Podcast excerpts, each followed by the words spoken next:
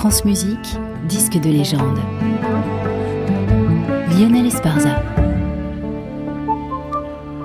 1943. Bella Bartok s'est exilé depuis quelque temps de sa Hongrie natale pour s'installer à New York.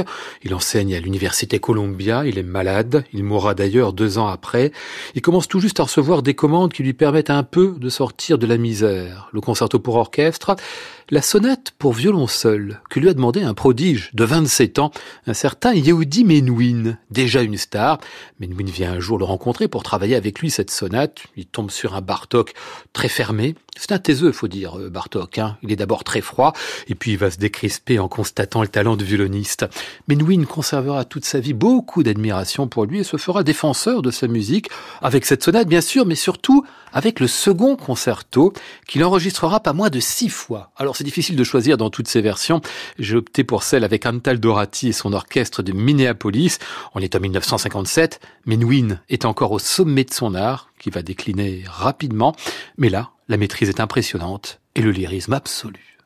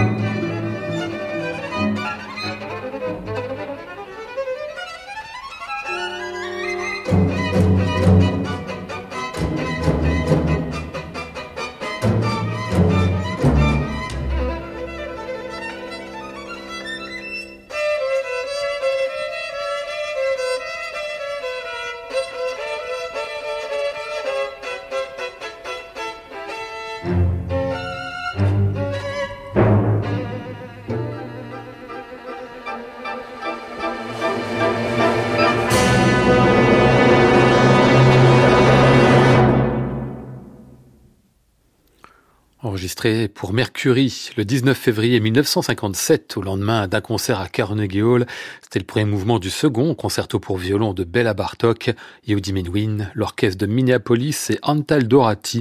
Aujourd'hui, disque de légende à retrouver et podcasté sur le site de France Musique et sur l'application Radio France.